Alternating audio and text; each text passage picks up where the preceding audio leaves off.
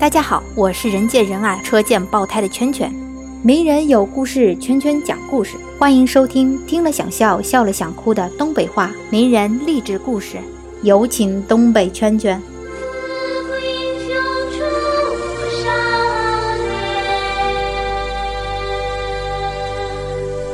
大家好呀，我是东北圈圈，我又来给大家讲故事了。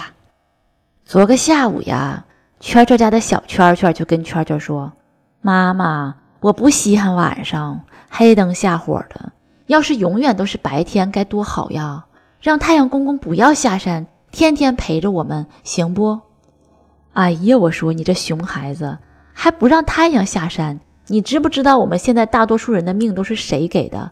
那是空调给的。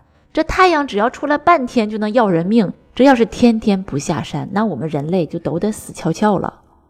你知道我们最该感谢的人是谁不？是后羿。要不是他射死九个太阳，妥妥的我们都活不过一个夏天。啊，妈妈，以前世界上真有十个太阳啊！小圈圈信以为真了。他们每天一起出来吗？还是轮班出来呀？他们十个谁最大呀？怎么分大小呀？有名字吗？九个兄弟姐妹都死了，剩下这个太阳会很孤单难过吧？哎呀，我只是开了个玩笑呀！此时我无言以对的听着他的十万个为什么，我还能说啥？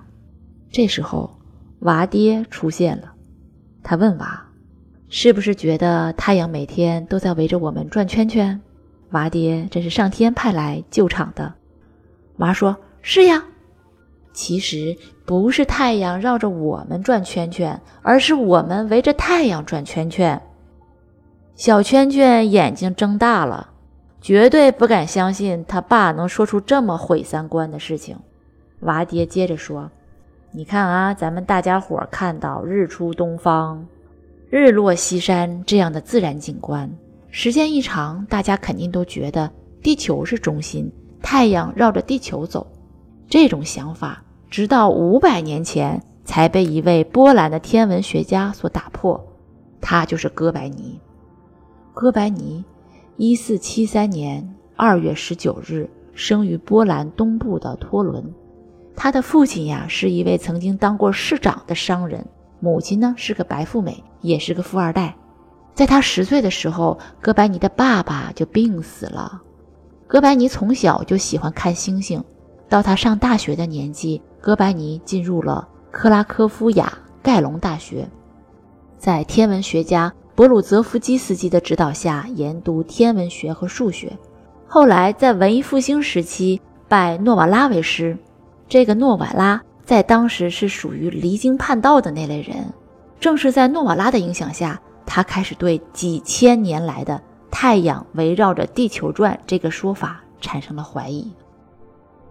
一五一零年，哥白尼写成了浅说的初稿，在这本书中，他毫不含糊地指出。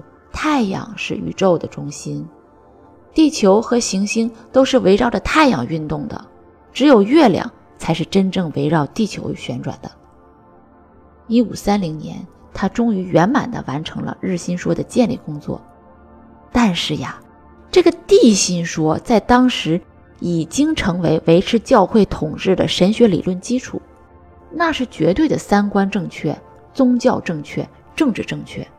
你哥白尼突然整出个日心说，你这不是毁三观吗？这不只是毁三观呢，简直是妖言惑众，十恶不赦。你动摇了人类几千年来赖以生存的思想根基，你简直就是邪教和歪理邪说。哥白尼自己心里有数，他说：“我知道，一旦他们弄清楚我在论证天体运行时候认为地球是运动的。”他们就会极力主张我必须为此受到宗教的审判，他们就会大嚷大叫，当即把我轰下台。因此，哥白尼并不愿意发表他著作《天体运行论》。谁不想多过两天好日子？是不是？直到一五三九年的春天，在德国青年学者雷迪卡斯和其他几个哥们儿的催促下，哥白尼才同意发表。当年秋天。雷迪卡斯把修改稿带到纽伦堡，请路德派的一位神学家奥辛德匿名撰写了一篇前言。为了保命，这本著作被当作超现实主义科幻小说题材发表的。在这样的情况下，才于一五四三年三月出版。这本书从写成初稿到出版，竟然搁置了近三十六年。一五四三年五月的一天，已经双目失明的哥白尼抚摸着刚刚出版的《天体运行论》，说：“我终于推动了地球。”七月二十六日，哥白尼逝世了。哥白尼的故事告诉我们啥？咱们呢，别老一天天的把毁三观骄傲的挂在嘴边上。世界的发展是多元的，你的三观呢，真不一定正确。你应该跟着时代的发展而发展。看到任何颠覆性的理论，不要因为自己的无知就急着否认。时间会啪啪打你的脸，你脸生疼的时候，也不要埋怨教过你错误知识的老师。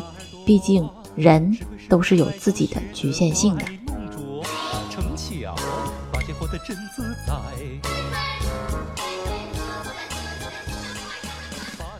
关注微信公众号“甜甜圈伐木累”，做有趣的爹妈，养会玩的娃。甜甜圈。